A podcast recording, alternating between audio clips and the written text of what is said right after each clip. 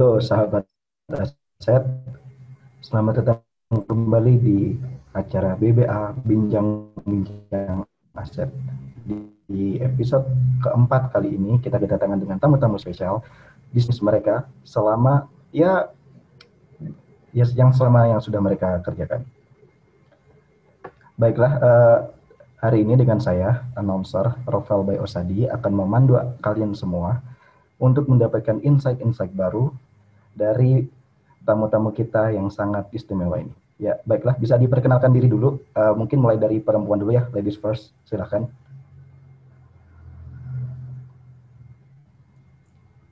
Oke, baik. Assalamualaikum warahmatullahi wabarakatuh. Waalaikumsalam warahmatullahi wabarakatuh. Izin memperkenalkan diri, nama saya Denisa Fitri, dengan NIM 1909964 dari kelas 2A Kewirausahaan. Saya di sini owner dari DNA Fashion. Terima kasih. Ya, uh, terima kasih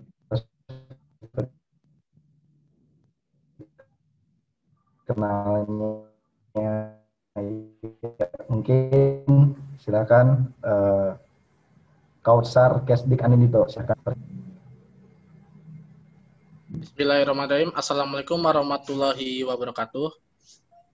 Waalaikumsalam warahmatullahi wabarakatuh. Perkenalkan nama saya Kautsar Kesdik Aninito NIM 1908143 dari kelas 2A kewirausahaan saya itu owner dari aparelnya Paduka. Terima kasih. Wassalamualaikum warahmatullahi wabarakatuh. Waalaikumsalam warahmatullahi wabarakatuh. Sangat bersemangat sekali ya. Ya, sekarang untuk saudara Andi, silakan memperkenalkan diri dahulu. Nah, ya perkenalkan nama saya Andi. Saya dari kelas 2 AKWU yang berdomisili dari Indramayu. Saya ya. pun owner dari Art Artemis Ifuku. Hmm. Ya, terima kasih. Uh, sekarang untuk saudara Abset Ikna, Bismillahirrahmanirrahim. Assalamualaikum warahmatullahi wabarakatuh. Nama saya Asad Isna, NIM 1901869, kelas 2B Kewirausahaan. Di sini saya sebagai owner DNA Fashion. Ya, oke. Okay. Ya, terima kasih karena sudah memperkenalkan diri kalian ya. Nah, uh, mungkin untuk pertanyaannya, saya akan bertanya kepada setiap bisnis terlebih dahulu. Jadi tidak semuanya langsung gitu ya. Uh, mungkin bisa dimulai dari DNA Fashion yang pemiliknya Dennis sama Asep. Nah, DNA Fashion ini bisnisnya bergerak di bidang apa sih? DNA Fashion ini bergerak di bidang fashion. Ya, bergerak di bidang fashion. Oke. Okay. Oke. Okay. Uh, untuk berdirinya ini sejak kapan? Berdirinya tuh udah tiga bulan, uh, tepatnya pada 10 September 2020. 10 September 2020. Kemudian ya, ini kan hmm, ini kan bidang fashion ya. Kalian itu untuk fashion apa? Pria, wanita, atau mungkin anak muda? Uh, kami tuh menyediakan. Untuk... Ya, silakan. Boleh, Denisa Fitri. Ayo siapa yang mau ini? Boleh di boleh di Fitri yang menjawab. Oke, jadi uh, eh, DNA Fashion ini tuh uh, untuk sekarang uh, menyediakan dua produk yaitu hijab dan t-shirt. T-shirtnya tuh uh, khusus buat cowok. Tuh. Hmm, terus apa yang ngebuat produk yang kelebihan dari produk Anda produk kalian nih ya daripada produk-produk yang lain? Jadi kelebihan produk kami itu memiliki kualitas yang terjamin. Yang pertama, kemudian bahan yang sangat premium. Terus jahitan yang rapi. Terus packing yang menarik. Tetapi harga dengan dengan terjangkau gitu. Harga Tetapi terjangkau. dengan harga yang terjangkau. Harga terjangkau itu kisaran berapa harganya? Untuk baju sendiri kisaran 40 sampai 80. Kalau untuk kerudung Denny Sapitri lebih tahu. Ya. Kalau kerudung itu eh, harganya tuh 45.000. 45.000. Itu untuk semua varian atau masih ada satu varian? Eh, kami tuh baru apa ya launching satu model produk kerudung jadi belum ada model-model yang punya gitu. Hmm. Nah, kemudian kenapa kalian memilih bisnis di bidang ini, di bidang fashion ini? Eh, alasan kami bisnis di bidang fashion ini karena eh, kan fashion ini merupakan eh, kebutuhan pokok yang wajib dipenuhi. Lalu eh, selain alasan tersebut, kami juga menyukai hal-hal yang berkaitan dengan fashion. Jadi ketika kami menjalankan bisnis ini pun tidak ada apa ya beban sama sekali. Jadi eh, setiap prosesnya tuh memang apa ya kami nikmati gitu untuk membangun bisnis ini tuh tidak terbebani karena kami menyukainya seperti itu. Hmm. Terus ini kan kalian berpartner ya. Ini eh, cuma dua ini ownernya atau masih ada yang lain? Berdua. Berdua aja. Kenapa kalian memilih berdua untuk menjalankan bisnis tersebut? Awalnya sih kami hanya bicara-bicara aja, ngobrol-ngobrol doang. Terus kami tuh bisa mendapatkan satu tujuan yang sama gitu. Nah, dari sana kita bisa membuat bisnis itu gitu. Karena dengan dengan kita ngomong-ngomong, ngobrol-ngobrol, terus tuh kita bisa menciptakan ide baru gitu. Oh, berarti awalnya tuh dari kalian ngobrol terus tiba-tiba nyeletuk gitu ya? Iya, soalnya satu Iya tujuan, gitu. satu visi. Hmm. Oke, eh, untuk pertanyaan selanjutnya nanti akan saya tanyakan lagi ya. Sekarang ke- kita beralih ke Ana Anin Dito dengan aparelnya Paduka. Ya, terima Ya. kasih. Ya. Anin Dito, ini Ya. bisnisnya bergerak di bidang fashion ya, sama ya? Ya, sama. Tapi fashionnya versi ke arah sportwear gitu, kayak pakaian olahraga gitu. Oh, pakai Kayak baju bola. Itu baru rencana doang sih, baju bola, baju basket baru rencana, baju e-sport juga baru rencana. Jadi kita fokusnya awalnya baju renang dulu di awal. Oh, baju renang dulu. Itu baju renangnya awal. untuk laki-laki perempuan atau untuk laki-laki aja? Semua laki-laki sama perempuan dari yang balita sampai yang dewasa. Oh, dari balita juga ada. Hmm. Ada. Itu berdirinya sejak kapan, Dok? Berdirinya. Kan awalnya kan dari orang orang tua saya dulu dari tahun 2014 habis itu diterusin ke saya gitu. Nah cuman ngambilnya cuman setengahnya doang tuh. Nanti saya bikin brand lagi gitu. Oh, berarti ada rencana mau bikin brand la- brand lain gitu? ya ya. Oh, terus Tok, kelebihannya apa Tok? Produk kamu daripada produk-produk yang lain? harganya itu lebih terjangkau karena kita tuh karena kita karena kan biasanya kan baju olahraga kayak baju renang tuh biasanya kan kalau di mall-mall tuh agak lu- lumayan mahal. Jadi kita tuh ditargetin ke ini ke kalangan kelas menengah ke bawah gitu. itu terjangkaunya kisaran berapa Tok harganya Tok? Dari harga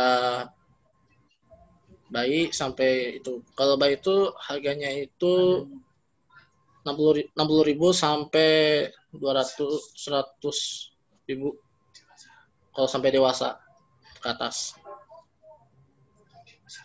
Oh, Kalau dewasa 200 ribu. kalau misalkan bayi 600, kalau misalkan Eh, eh dewasa maaf, maaf, bayi 60. 200. Mohon maaf, bayi 60. Ini kamu kenapa Tok? Hmm. Kenapa? Apa? Milih bisnis bidang Kenapa fashion Tok? Ada alasan tersendiri gak? Kenapa? Kenapa memilih bisnis di bidang fashion? Karena ya ini lebih lebih suka ke bidang olahraga itu kan olahraga itu kan kayak itu renang. Jadi kita tuh ini butuh kayak gini gitu. Butuh yang namanya baju renang, terus baju bola dan lain-lain. Jadi kita fokusnya ke baju renang dulu. baju renang itu kan untuk orang renang gitu. Jadi misalkan kalau ada kompetisi atau latihan tuh, jadi ini kalau nggak ada baju renang dia pakai yang ini beli di, di sini gitu. Oh, berarti kayak karena ada alasan pribadi terus Ya. merasa oh aku bisa ngelakuin ini gitu ya. Ah, ya betul. Ini bisnisnya sendiri atau ada partner toh?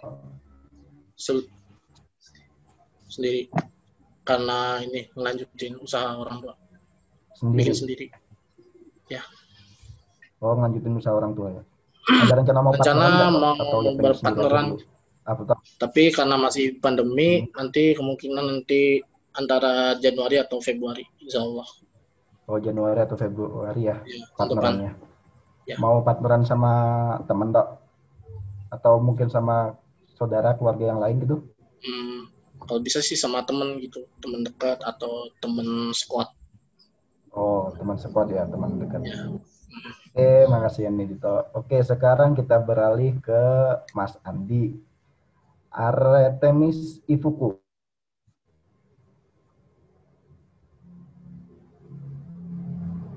Halo, Mas Andi.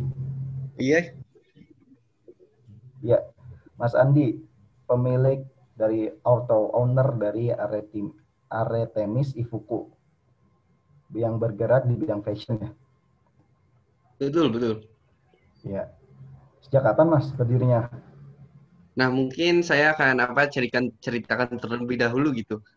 Hmm. Nah, penyebutannya sendiri itu bukan tadi ya- yang benar tuh Artemis. Artemis Oh, Artemis. gitu. Nah, iya gitu. Nah, Oh, Artemis sendiri itu apa sih? Artemis itu sendiri masuk mitologi Yunani. Nah, di mana si Artemis ini adalah anak dari Zeus, yaitu Zeus itu dalam mit- mit- mitologi Yunani adalah dewanya para dewa. Nah, si Artemis ini masuk ke dalam dewa apa namanya dewa perburuan gitu. Nah, di mana saya sendiri mengambil nama ini karena saya suka kan mitologi dan berharap gitu ya sesuai dengan namanya itu sendiri perburuan di mana di mana alam liar di mana pangsa pasar ini sendiri saya dapat apa namanya mengatasi pasar yang ada gitu. Nah, kalau Ifuku sendiri berasal dari nama Jepang yang berarti pakaian. Nah, awal mulanya terbentuk sih Berarti- baru sih mungkin baru dari November. baru dari November ya, wah baru banget berarti. Berarti kalau misalkan diartikan dari namanya tuh, berarti ini antara pakaian dewa berburu atau pakaian dewa, atau mungkin pakaian berburu. Sebenarnya apa namanya kalau arti apa ya saya juga terinspirasi apa ya kenapa sih mengambil mitologi ini? Nah, seperti apa namanya? Ada salah satu brand di Indonesia sendiri yaitu Deus kan. Deus itu plesetan, plesetan dari Zeus itu sendiri. Ya. Kenapa saya mengambil nama Artemis? Mungkin saya juga terinspirasi, terinspirasi dari situ. Kalau untuk artinya tidak bisa di apa namanya di sama artikan sih cuma apa persepsi saya itu sendiri aja apa namanya ya dewa perburuan supaya kita dapat bersaing gitu di pangsa Oh, pasar ini sendiri. Berarti, berarti kalau misalkan dari pandangan si pemiliknya sendiri kan tadi bilang kalau misalkan namanya itu sebenarnya nggak ada nggak ada owner nih apa Artemis Ifuku nih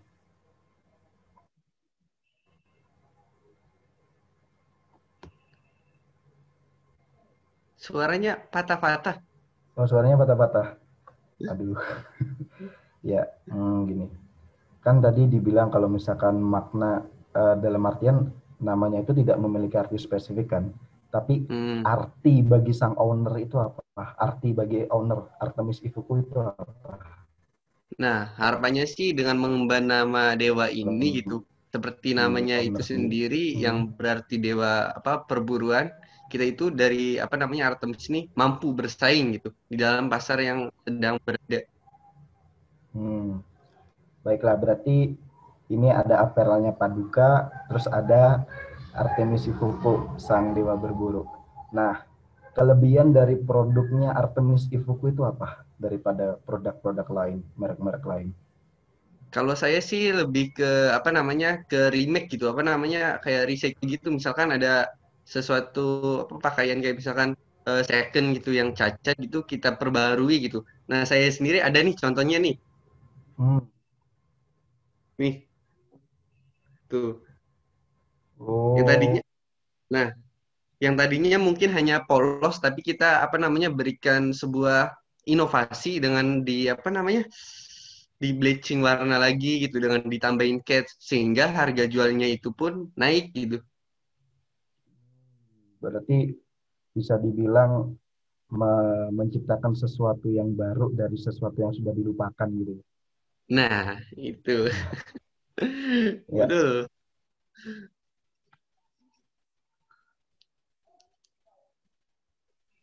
Nah, terus alasan kenapa milih terjunnya di bidang fashion gitu, kayak kenapa nggak di bidang makan? Hmm.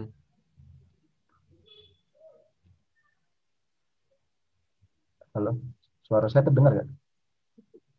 Iya, iya, iya. Nah, kenapa sih saya memilih di bidang fashion itu sendiri?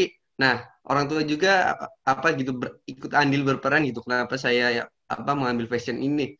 Saya berkonsultasi dulu kan kepada orang tua, apa sih yang bisnis harus saya, saya jalani? Nah, saya pertama mere- merekomendasikan makanan, tapi kedua orang tua saya memberikan sebuah pemikiran gitu. Jikalau kita mengambil makanan gitu, apa makanan itu akan cepat basi gitu sehingga tidak tahan apa lama gitu. Berbeda dengan kita mengambil bisnis fashion gitu. Yang misalkan kita apa beli nih barang tapi tidak laku, tapi satu tahun kemudian juga barang ini ti- tidak akan basi. Apa namanya barang ini awet gitu. Sehingga kapan kita menjualnya ya tetap bisa kita jual. Berarti dengan alasan karena baju itu tidak tidak cepat basi katakanlah ya tidak cepat apa tidak cepat rusak maka Nah, ya betul seperti itu, Mas Ropel. eh, iya Mas Andi. Nah kalau misalkan ini bisnis dari Artemis Ifuku sendiri itu dijalankan sendiri atau punya partner Nah, untuk sekarang sih apa apa namanya? Saya sendiri menjalankan bisnis ini sendiri gitu. Karena saya belum menemukan partner yang tepat. Nah, saya juga tidak menutup kemungkinan untuk besok-besoknya atau ke depannya untuk apa namanya? mengkolabkan bisnis ini mungkin apa agar mempunyai inovasi yang baru dari teman supaya dia pun ikut dalam andil bisnis ini gitu. Hmm, berarti emang karena sedang kondisinya jadi disuruh sendiri dulu gitu kan Iya gitu. Emang situasi Hmm. kondisi terus belum ada yang satu frekuensi lah. oh belum ada satu frekuensi berarti mencari partner dulu gitu Iya, kalau udah tepat kan udah enak gitu. iya oke hmm. sekarang pertanyaan selanjutnya untuk semuanya se- satu-satu ya ini kan masa pandemi covid nih. Ada covid-19 yang notabene semua semua sektor kehidupan kita itu benar-benar terganggu. Nah perubahan apa sih yang dirasain pas selama pandemi ini? Mulai dari DNA Fashion dulu nih dari Kang Asep. Terus sama satunya mana tadi? Ya silakan Kang ke-mute, Kang Sebelumnya minta maaf, Kang Rope. Teman saya gak bisa masuk karena kan koneksi internetnya tidak bagus gitu. Ya, saya akan menjawab pertanyaan. Iya. Di untuk pandemi saat ini saya tidak bisa merasakan apa-apa ya. Maksudnya tuh tidak soalnya bisnis ini juga dibangun di saat pandemi gitu. Jadi saya belum ngerasakan belum merasakan gimana rasanya di saat pandemi ataupun tidak gitu. masih belum belum terlalu ini ya kalau misalkan situasi kondisinya berbeda masih belum tahu gitu ya Iya.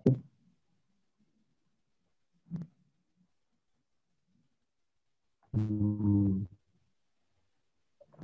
Oke, eh, pertanyaan yang sama dan sekarang kepada Mas Anindito. Halo, Halo, kedengaran? ya, ya. Gimana gimana nih Mas Anindito perubahan yang terjadi nih selama masa pandemi, selama sebelum perbanyak pajak? Sebenarnya di masa pandemi itu ya karena kita baru ngerasain juga, cuman ya di awal pandemi itu kan belum gimana ya kayak nggak kerasa banget gitu. Cuman kayak omsetnya jatuh down gitu. Hmm. Jadi belum ada kemungkinan bangkit. Kalau mau bangkit dari bisnis itu sendiri, cuman ada peluang sekitar 0,10 persen gitu. 0,10 persen. Wah sudah Iya. dikalkulasiin juga ya. Ini kira-kira persenannya berapa kemungkinannya? sedikit sedikit karena ini namanya juga lagi pandemi kan pasti semuanya kan down gitu dari sektor ekonomi sektor pembangunan dan lain-lain It- gitu dan juga ini kayak komplek-komplek olahraga itu ini nggak ada yang buka gitu kayak ini sport center swimming training gitu jadi belum buka Jadi bisa dibilang kalau misalkan yang apa eh, bisnis bisnis kamu nih toh ini juga bergantung sama bisnis yang lain ya. ya Hmm. kira-kira seperti itu. Sekarang untuk Mas Andi yang kalau Mas Andi kan bulan November ya baru ya masih baru. Nah eh, kalau misalkan selama mama bisnisnya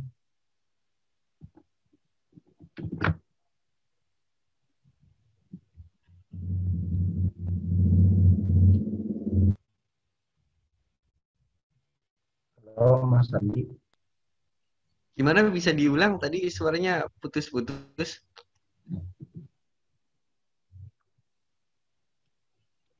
Ya, gini, eh, kalau misalkan untuk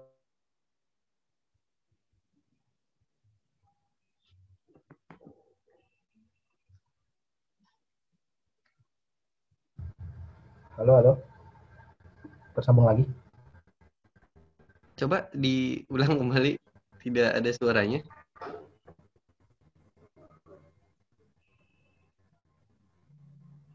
Iya. Ya, eh, gini, Artemis Ifuku kan ini baru ya.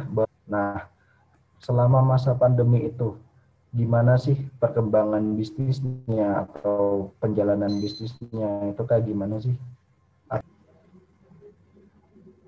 Nah, sebenarnya apa namanya gini apa namanya? Pandemi atau enggak pandemi pun apa ada untung dan tidak untungnya. Ketika kita tidak pandemi, sebenarnya kita bisa menjual lebih gitu. Misalnya seperti apa door to door, misalnya eh, apa personal selling itu mungkin apa berdampak besar bagi bisnis kita. Tapi di lain sisi, ketika kita pandemi pun sebenarnya kita bisa memanfaatkan media sosial yang ada.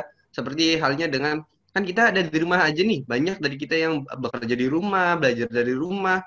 Nah dari kita kan ketika kita sudah menyelesaikan aktivitas seperti berkuliah atau bekerja rata-rata dari kita mem- memegang HP nah memegang HP untuk melihat-lihat Instagram TikTok dan lainnya. Nah dari situ kita mensiasati untuk pemasaran via di via itu. Kenapa sih? Nah sekarang pun apa berdampak besar gitu bagi efek dari Artemis it- itu sendiri ketika kita promosi dari TikTok, dari IG, pandemi ini pun tidak menghalangi dari pendapatan kami sendiri. Ya lumayan lah, masih naik-naik terus gitu. Dari pandemi ini pun ada apa namanya yang baiknya gitu, bukan hanya buruknya saja.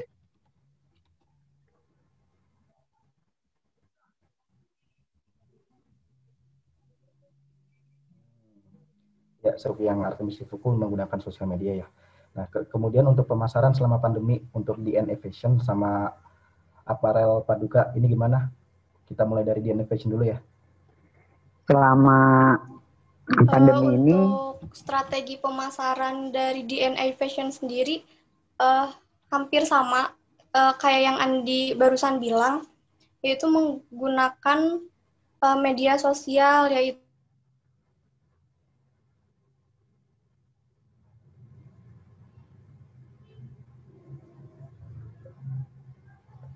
Eh, keputus ya. Oh iya, mungkin saudara Asep, Kang Asep nih. ya strategi pemasaran selama pandemi ini sama kayak Andi ya. Saya memanfaatkan media sosial. Itu Instagram dan WA. Karena kami juga belum bener-bener itu gitu ke lapangan jadi lewat sosial media dulu Berarti sama ya kayak yang Kang Andi, kayak Mas Andi. Ya, untuk Mas Andi itu, ya, Mas Andi itu gimana nih? Untuk yang selama pandemi pemasarannya gimana? Kalau dari pemasaran itu kita tuh juga sama kayak Andi, cuman kita tuh kan karena tinggal di komplek karena bisa ini back do- door to door, terus abis itu ini bikin status WA, posting Instagram, ya sama memposting di sosial media seperti gitu. Oke, eh, sekarang nih harapan ke depannya untuk bisnis kalian semua. Mungkin mulai dari DNA Fashion dulu. Eh, harapan, harapan dari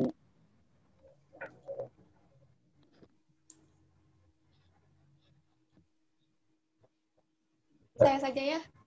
Eh, jadi harapan dari bisnis DNA Fashion ini ke depannya yaitu eh, ingin terus berkembang, eh, berinovasi agar bisa bersaing dengan pembisnis yang lainnya gitu, dan semoga bisa tetap bertahan walaupun masalah ataupun kegagalan menimpa bisnis kami gitu. Oke, oke. Kemudian untuk harapan dari dari Mas Andi sebagai CEO Artemis apa harapan ke depannya? Nah, harapan saya sendiri untuk tahun depan nih ya, semoga aja pandemi ini udah nggak ada gitu dengan nggak adanya pandemi, apa namanya, Hmm. pendapatan dari masing-masing sudah kembali, ekonomi pulih, sehingga daya beli dari masyarakat pun kembali gitu. Nah, harapan dari saya sendiri pada 2021 ini di Artemis ini dapat gitu menemukan partner yang tepat guna bisa apa namanya sharing-sharing supaya jangan sendiri aja. Kalau sendiri kan kayak gimana gitu.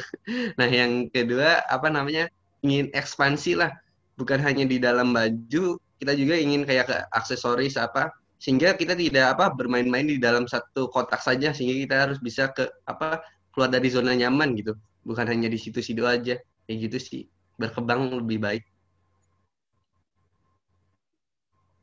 Oh ya, amin amin. Semoga harapannya ter- terjadi. Untuk Mas Anidito, untuk aparel padukannya. Harapannya itu Apa semoga harapannya itu depan? semoga pandemi segera menghilang. Mudah-mudahan apa yang Paduga itu bisa kembali lagi ke ini apa sih biar pelanggan datang ke sini untuk membeli barang-barang saya. Cuma itu doang Hmm, Oke, oke, oke. harapan saya itu. Oke, yang terakhir, tips-tips untuk teman-teman kewirausahaan. Ya, eh, siapa yang mau duluan silakan. Mungkin Mas Andi Dito dulu. Eh, Tips-tips untuk teman-teman kewirausahaan yang lain. Yang pertama-tama itu ya kita tuh harus menentukan brandnya. Kalau kita mau berusaha. Misalnya gini, kita tuh pertama bahan dan yang kedua itu adalah tahan banting. Ketika kita down, yang terakhir itu jangan menyerah. Eh, untuk Mas Andi, apa tips-tips untuk di untuk teman-teman kewirausahaan yang lain? Mungkin sedikit tips dari saya ataupun moto gitu, eh, jika kita terakhir miskin, jangan salahkan keadaan, salahkan keadaan bila kita mati dengan keadaan miskin gitu. Nah, adapun untuk tipsnya itu sendiri, jangan patah semangat gitu. Ketika kita sudah menyerah ya sudah gitu, sudah game over masih banyak tantangan-tantangan lain seperti apa namanya? Ketika kita SMP ada SMA, ketika SMA ada kuliah dan ketika kuliah kita ada kerja. Dunia itu seperti itu, jadi kita tetap harus berkembang, tidak boleh di titik yang sama saja. Maka dari itu Oh, teruslah memperbaiki diri. Oh ya, siap-siap bagus tipsnya. Oke, untuk di Innovation dari Mas Asep Ikna dan Mbak Denis, apa ini eh, tips-tips untuk teman-teman kewirausahaan yang lain? tips-tips dari kami buat anak KWU ya jangan pernah putus asa optimis percaya diri dan jangan pernah menyerah Untuk Mbak Denis, Tambahan sedikit aja, eh, jangan lupa berdoa terus dan eh, selalu promosi gitu. Oh, berarti doa dan usaha ya. Ya. Ya.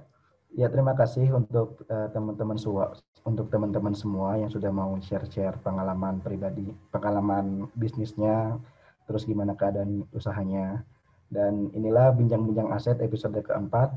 Uh, terima kasih saya aturkan kembali kepada seluruh bintang tamu kali ini dan mohon maaf ya kalau misalkan tadi ada salah kata, terus misalkan ada kesalahan yang mungkin tidak disengaja maupun saya sengaja. Ya, Terima kasih kepada para penonton yang sudah menonton ini sampai akhir.